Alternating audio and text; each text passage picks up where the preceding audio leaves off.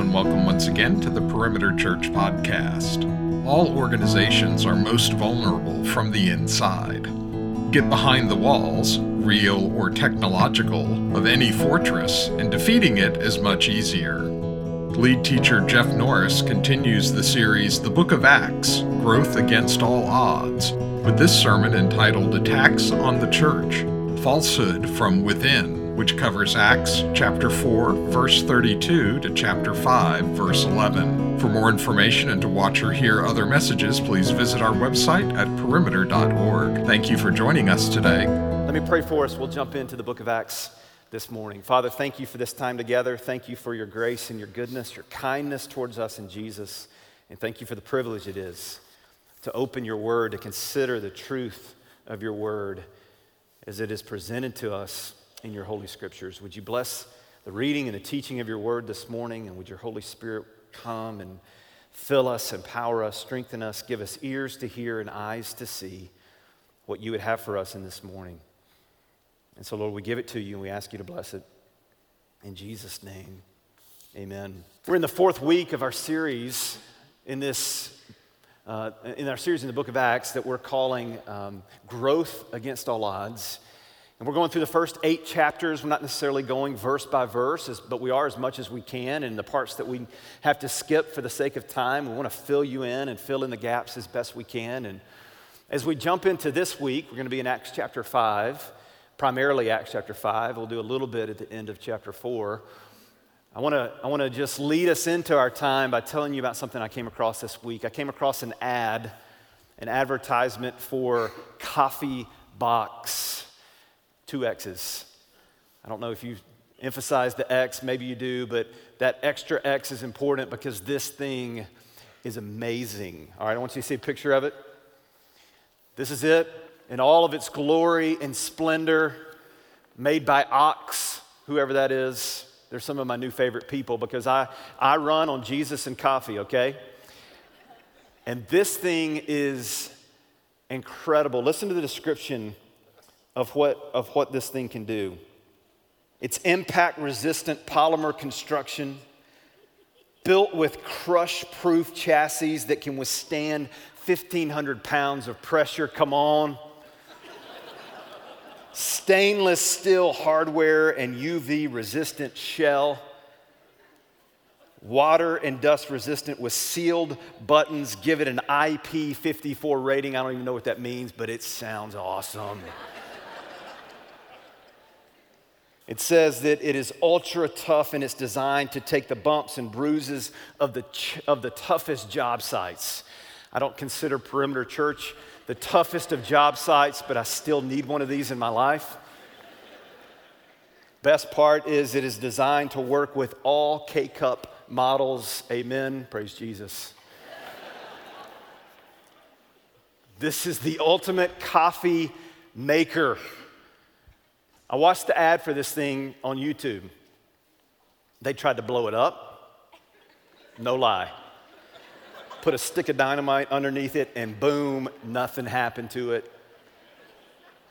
They threw it around, they put it in the back of a pickup truck and drove around all over rocks and every other rough terrain you can think of. They put a car on it they put one under each wheel of a car and just set it there and then made their coffee underneath it. because this is what we do, right? I mean, you would do that. I would do that. They tried to blow this thing up and destroy it in every way possible. And here's the thing about this, this coffee box it just kept making coffee.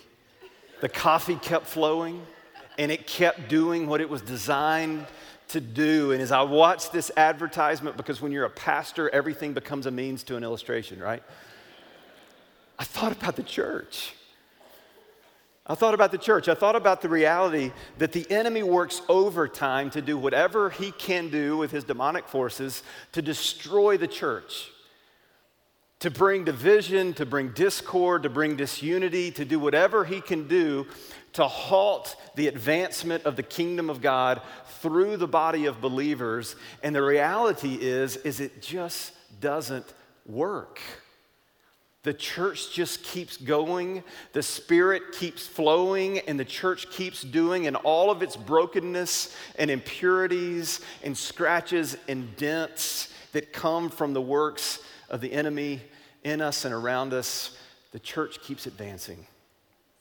And it has for centuries, and if God waits many more centuries to come back, it will continue to keep going.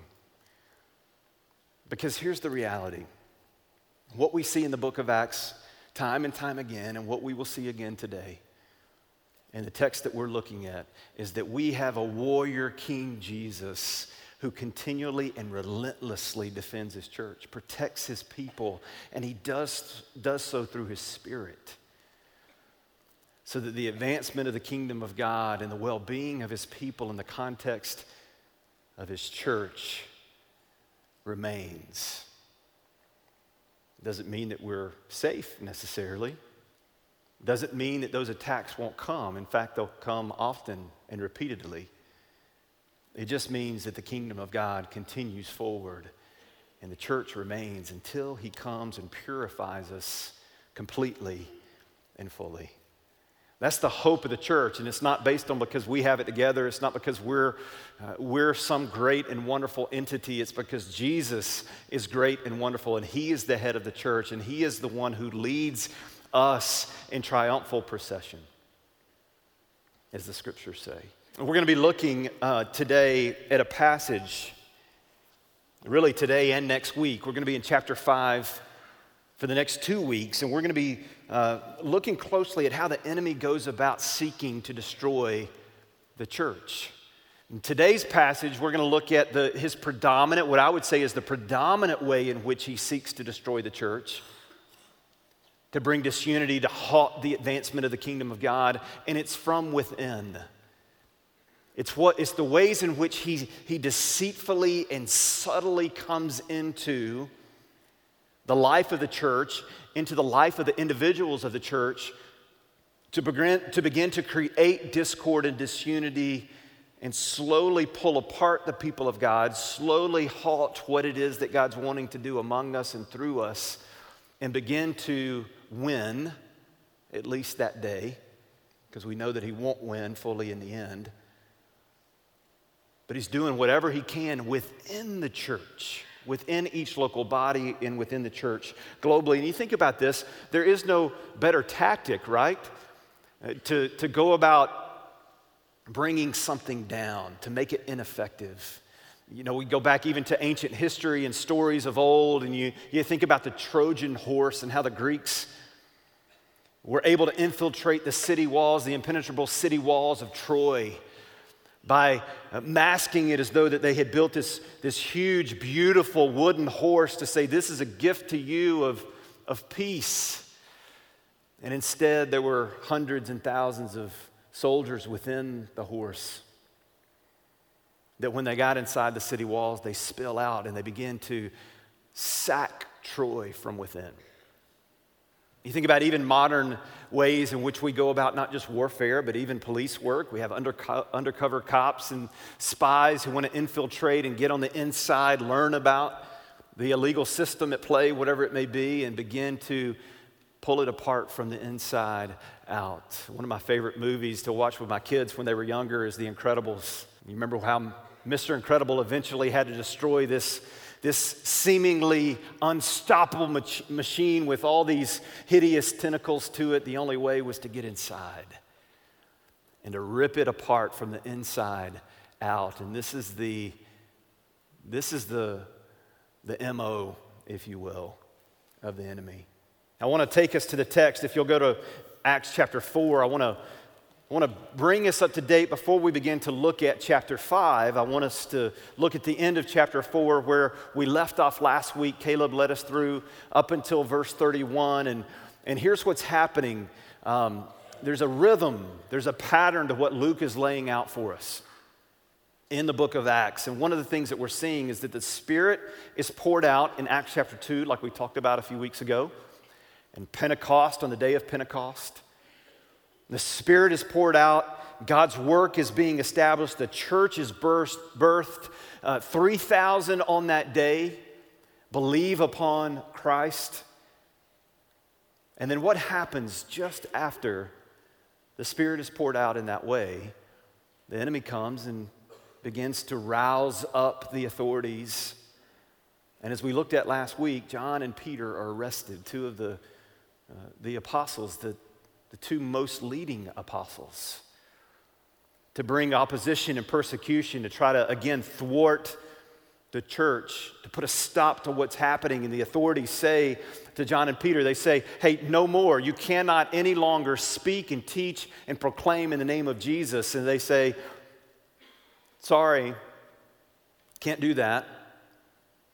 We're not under your authority, but we're under the authority of the Lord Jesus Christ. And so we're going to keep doing this. And because the authorities were f- afraid of the people, of the masses, and what they might do to them, they let them go. And as John and Peter go back, to the gathering of believers, what they find is that there's a gathering of believers who aren't sitting in fear, wringing their hands, but are actually bowing in boldness in prayer, asking God to give them not protection, which is what you and I would probably pray, our leaders have been taken, oh Lord, protect us, but instead they're praying for boldness to keep proclaiming the name of Jesus. And when you get to the end of that text in verse 31, it says this And when they had prayed, the place in which they were gathered together was shaken, and they were all filled with the Holy Spirit and continued to speak the word of God with boldness. So here we have again another account of God pouring out his Spirit and doing something significant that the room is shaking. There's a manifestation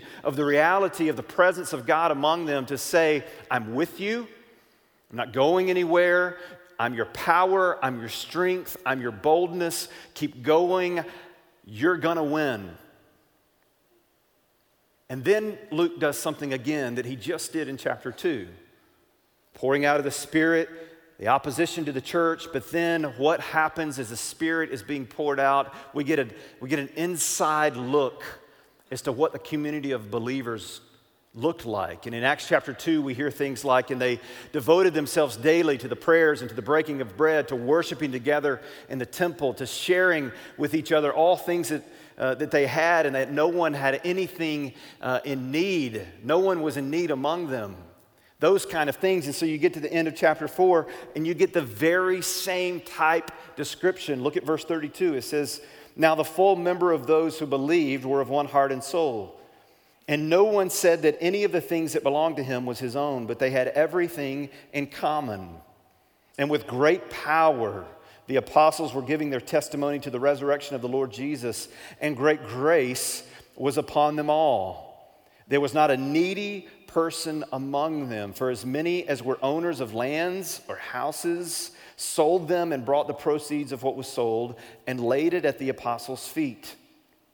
And it was distributed to each as any had need. Thus, Joseph, who was also called the apostles Barnabas, by the apostles Barnabas, which means son of encouragement, a Levite, a native of Cyprus, sold a field that belonged to him and brought the money and laid it at the disciples' feet. This is how chapter 4 ends. And so, what we have is we have this rhythmic pattern that Luke is giving us of the Spirit is poured out, and when the Spirit is leading his church, and his people are filled with the Spirit, empowered by the Spirit, this is what the community looks like.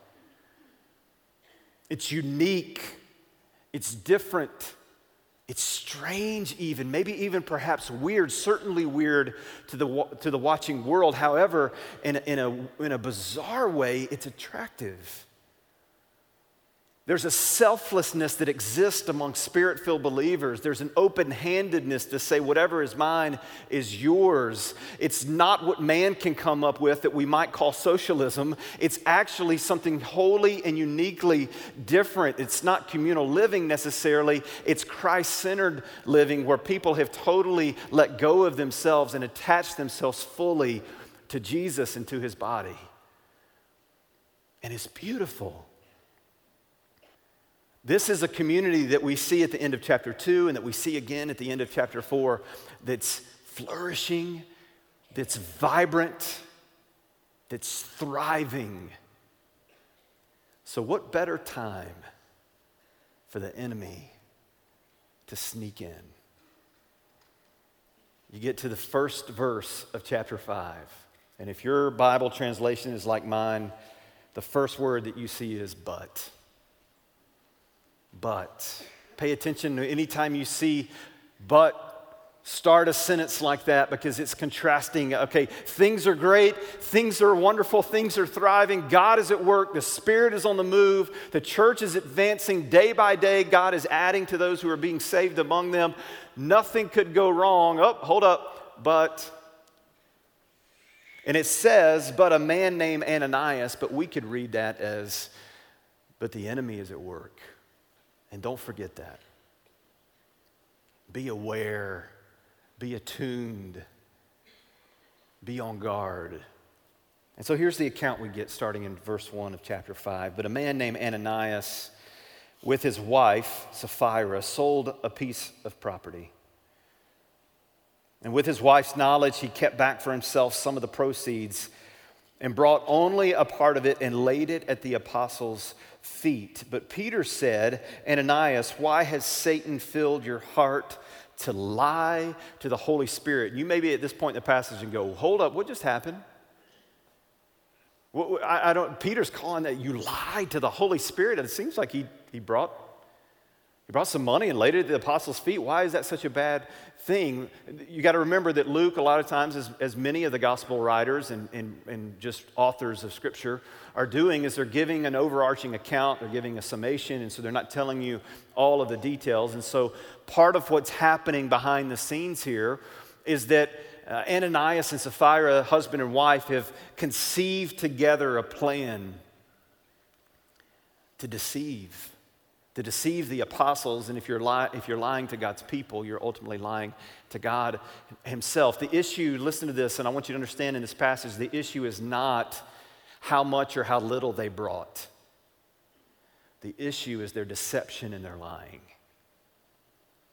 Because what they were actually trying to do, and you'll see this in the text as I read more of it here in a moment, what they were actually trying to do is they were actually trying to present themselves to be seen among the church is more important and perhaps build a reputation that made them look significant more than what they actually were, while also being selfish and lying about it. There was, there, it was likely that the way chapter 4 ends, where Luke is telling us about Barnabas, it's likely that Barnabas was recognized at some level, just simple, just acknowledgement of, wow, this is awesome that this man would come and give all that he earned off the selling of his land, his property, and lay it at the apostles' feet. And this was something that was happening fairly often within the church, which tells us that by this point in time, probably around 5,000, maybe more people are following Christ at this point. And it probably means that, that the, the church has grown to include the rich as well. Started out being mainly the needy, the, low, the lower income that were a part of God's church, but now we're seeing landowners and homeowners as a part of God's, uh, God's community. And as a result of that, you see them letting go of things that the world would say, Why would you ever let go of that? And they're saying, I'm so caught up in the kingdom of God. I'm so enamored and amazed and transformed and changed by Jesus and by His Spirit that I'm willing to let go of things that are temporal to embrace the eternal. And so this is happening more in the life of the church. It wasn't it wasn't uh, mandatory, it wasn't a command. There's nowhere that we see that the apostles had said, if you own land, you must sell it and bring it to us. That wasn't happening, it was completely voluntary. But it was happening a lot because the Spirit was on the move. Satan weasels his way into the hearts of Ananias and Sapphira, and he plants this seed and he says, You could be recognized. You could be made much of. Why don't you, look, here's a great idea. Why don't you sell your land and your home? And you're going to be seen as one of those who's really into this Jesus thing. And people are going to go, wow, aren't you great? But then you can hold some of it back for yourself. Isn't that? And they go, yeah, that sounds good to me. And so they bring this money and they lay it at the feet of Jesus, at, at the feet of Peter, the apostles. And Peter, he's been around the block. He's very in tune with deception and betrayal. He's seen it in his own heart when he denied Christ three times. And he saw it with his buddy Judas as he sat next to him at the table. And he knows how this looks, and he sees the deception in the hearts of Ananias and Sapphira, and that's why he calls them out. It's not about the amount that they laid at the feet, it's about the deception and the lying. So, with all of that, let me read verse 3 again. But Peter said, Ananias, why has Satan filled your heart to lie to the Holy Spirit and to keep back for yourself part of the proceeds of the land? While it remained unsold, did it not remain your own? And after it was sold, was it not at your disposal? What he's saying there is hey, it's your money to do what you want with. It's fine if you only want to bring a part of it, just don't lie about it. Why is it that you have conceived, contrived this deed in your heart? You have not lied to men, but to God. Little side note here did you see the connection that Peter made between the Holy Spirit and God? That they're one and the same? You lie to the Holy Spirit, you lie to God. Why? Because the Holy Spirit is God. He is the third person of the Trinity. Verse 5 When Ananias heard these words, he fell down and breathed his last. What? I was expecting Peter to say, Hey, I know what you're up to. Repent and don't do this again. But hold up, dead? The young men, well, verse 5, and when Ananias heard these words, he fell down and breathed his last, and great fear came upon all who heard it. I, yeah, I would, I would assume that would happen. The young men rose and wrapped him up and carried him out and buried him. Part two of the story, after an interval of about three hours, his wife came in, not knowing what had happened to her husband, but going along with the plan that they had concocted, not knowing uh, what had happened. And Peter said to her, Tell me whether you sold the land for so much. He's putting her on the, on the stand and he's giving her an opportunity to say, oh, Okay, here's the truth. And he says, Did you, did you sell the land for so much? And he names the price that Uh, Ananias had told him, and she said, Yes, for that amount. And Peter said to her, How is it that you have agreed together to test the Spirit of the Lord? Behold, the feet of those who have buried your husband are at the door, and they will carry you out. Immediately she fell down at his feet and breathed her last. When the young men came in, they found her dead, and they carried her out and buried her beside her husband. And great fear came upon the whole church and upon all who heard of these things. This is the word of the Lord. Three things I want to lay out before us this morning. Three key reminders that I want us to be uh, attuned to that we can glean from Acts 5 uh, 1 through 11. Here's the first one Remember to check your heart. This is a phrase that has kind of been uh, popularized among Christian subculture in recent years check your heart, man, check your heart. But really, that's something that should be a part of who we are and what we do. Checking our heart, looking inwardly to say, why am I doing what I'm doing? What's really going on under the surface? And so I want to ask two questions as a part of this, this uh, remembrance to check our hearts. The first one is this uh, Why do you give? Why do you give? If you're a follower of Jesus, part of what that means is that you are embracing his call and his instructions biblically to give to his kingdom, to give to his church, to give to his work. And this is not a this is not something that God intends to be duty filled, uh, not to be obligatory, but to be joy filled, to be cheerful, as the scriptures say, that God loves a cheerful giver.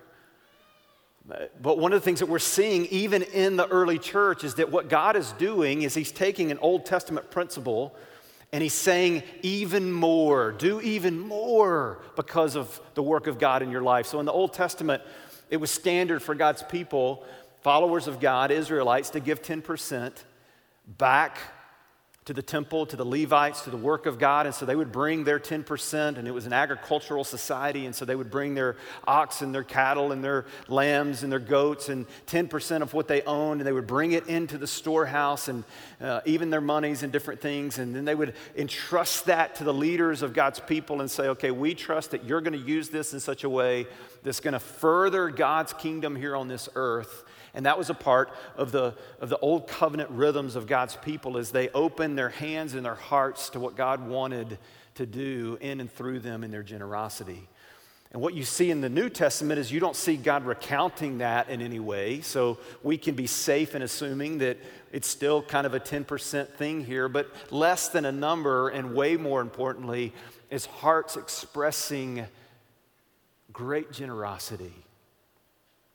What you see in the early church is you see a people who aren't saying, okay, is it 10%? Is it, uh, you know, how should I give in this way? It's simply, God, I want to live before you with open hands, and whatever you want me to give to you, it's all yours anyway. Here you go. There's something that's marking the people of God in this text that we have become far too unfamiliar with, and that is a sharing among one another that kind of blows all of our presuppositions about what it means to to share out of the water. There's a sharing with one another, there's a sharing with God, uh, a giving back to Him that is profound. And we can even allow the enemy to weasel his way into our hearts and into our conscience in such a way where he'll plant little seeds here and there to where we actually give very much so out of selfish reasons than out of kingdom reasons. Maybe it's like Ananias and Sapphira. Maybe we give because we want to be seen. I like how John Stott says this. He says, They, meaning Ananias and Sapphira, wanted the credit and the prestige for sacrificial generosity without the inconvenience of it. So, in order to gain a reputation to which they had no right, they told a brazen lie. Their motive in giving was not to relieve the poor, which is why why the, the early church givers were doing what they were doing, but to fatten their own ego. Why do, why do we give? Is it about us? Or is it about Him and His church? Second question I want you to consider as a part of remembering to check your heart is why, why do you come?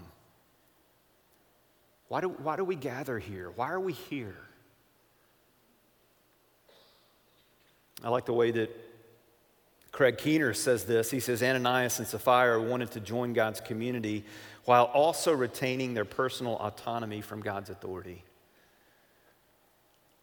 Part of gathering and being a part of the kingdom of God and being a part of His church and His people is to together communally say, uh, I am no longer my authority. He is. And whatever He wants from me in all of my life, and what I own, and what I possess, and what I do, and where I go, it's His. He calls me to go and do and say and be things that I normally wouldn't do and say and go and be because He is the one who is in control of my life now. And so, why do we come? Do we come to network? Is that why we come to church? Is that why we gather as His people? Is it to be seen? Is it to build a reputation? Is it to feel better about ourselves? Is it, is it because we think at some level God goes, Wow, um, you've been faithful in church attendance recently. I'm going to make sure I really bless you for that. Or is it to gather with God's people and worship the one true God? Second thing that we can glean from this passage from the text is to remember the severity of sin. This is a hard passage. This is a passage that we are unsettled by, to say the least, that, that God would, would deal with Ananias and his wife in a way to, that they would breathe their last upon being called out on their, upon their sin. You look at there, there's parallel passages. There's, there's actually kind of a progression of passages throughout Scripture where we see something very, very similar. Uh, you go back to Joshua chapter 7, God's people have just defeated uh, the city of Jericho in, the, in a miraculous way, and they're getting ready to enter into the promised land. And God says, Hold up, you can't go any longer because there's sin in the camp. And he says, Joshua, you got to weed this sin out, and there is no more advancement until you do. And over the course of a series of events, they figure out that this man named Achan had conspired with his family to take some of the loot and keep it for themselves because they were allured by the lust of these things that they, that they knew were going to just be destroyed and done away with. And so they buried it under their tent. So God's judgment upon them was to purify the camp by killing Achan and his family. And you go, wow. You think about Judas, the deception and greed that filled his heart, that he would betray the Lord himself for the love of money and the approval of man. You see the same motives going on with Ananias and Sapphira. And one of the things that this passage serves for us is that it serves as a warning. This is not prescriptive, by the way, for God's church. God is not giving us prescription here that anytime someone is called out in sin, kill them. it's not what he's doing here. It's not prescriptive, but it is constructive to say, I want you to remember the severity of sin. And let this be a warning to you that I have a zeal for the purity of my gathered church that you often know not of. And I will defend my church and I will keep her pure. I don't think Ananias and Sapphira were believers from this text. I don't think that it leads us in that direction. So here's the good news for believers those who have placed their faith in Jesus is we will sin, we will struggle.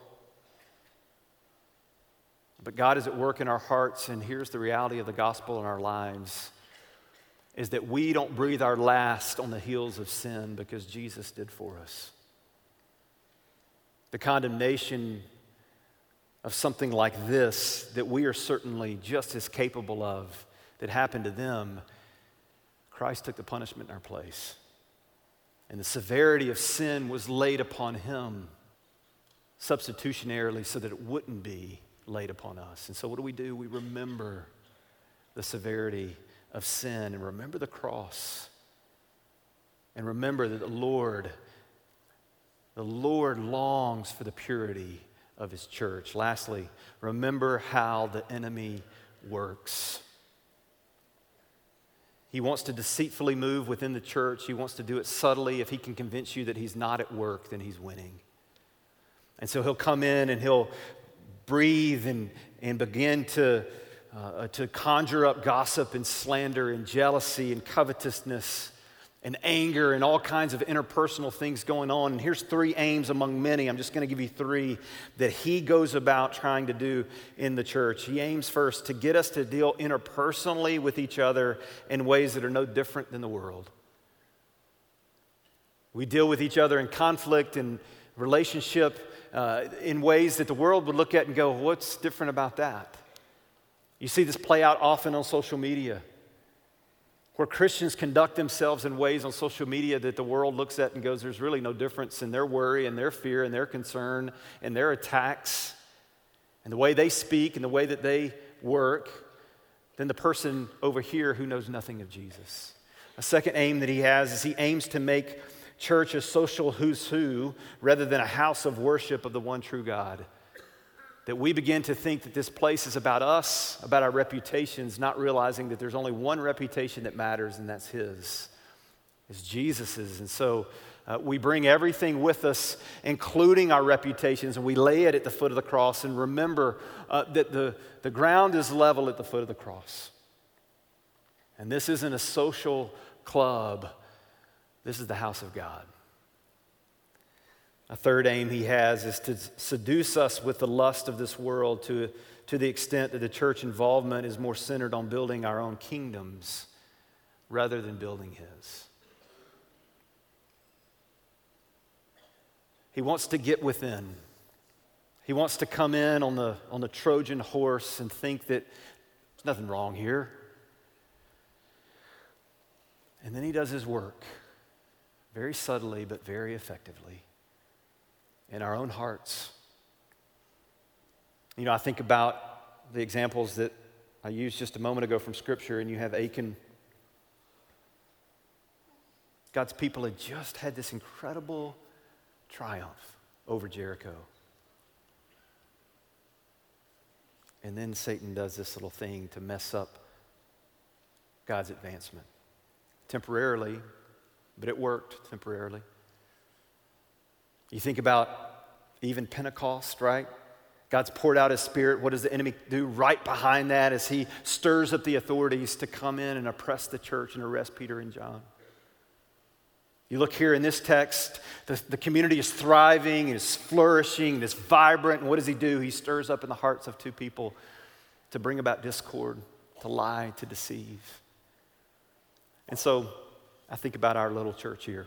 I think about our little world with perimeter here, and I think, you know, we're coming off the heels of 42 years of thriving ministry. And God has graciously led us through a very successful and blessed us through a very successful leadership transition. And I look at this church and I look at you and I see the Spirit of God at work and I see vibrancy and I see, I see purity in so many ways and I see uh, the, the hand of God upon us in so many ways. I see flourishing. And then I think, what better time for the enemy to come in and to begin a work within to seek, to kill, and destroy. And so, what do we do? We do the only thing that we know to do, and it is the best thing, and that is anchor ourselves to Jesus. Why? Is it because it's a Sunday school answer, because it's always Jesus? Yeah, we just do the Jesus thing. No, it's because he is the only one who destroys the work of the devil. I love 1 John 3 8. The Son of God appeared to destroy the works of the devil. The irony is, he seeks to destroy, and it's Jesus who destroys him.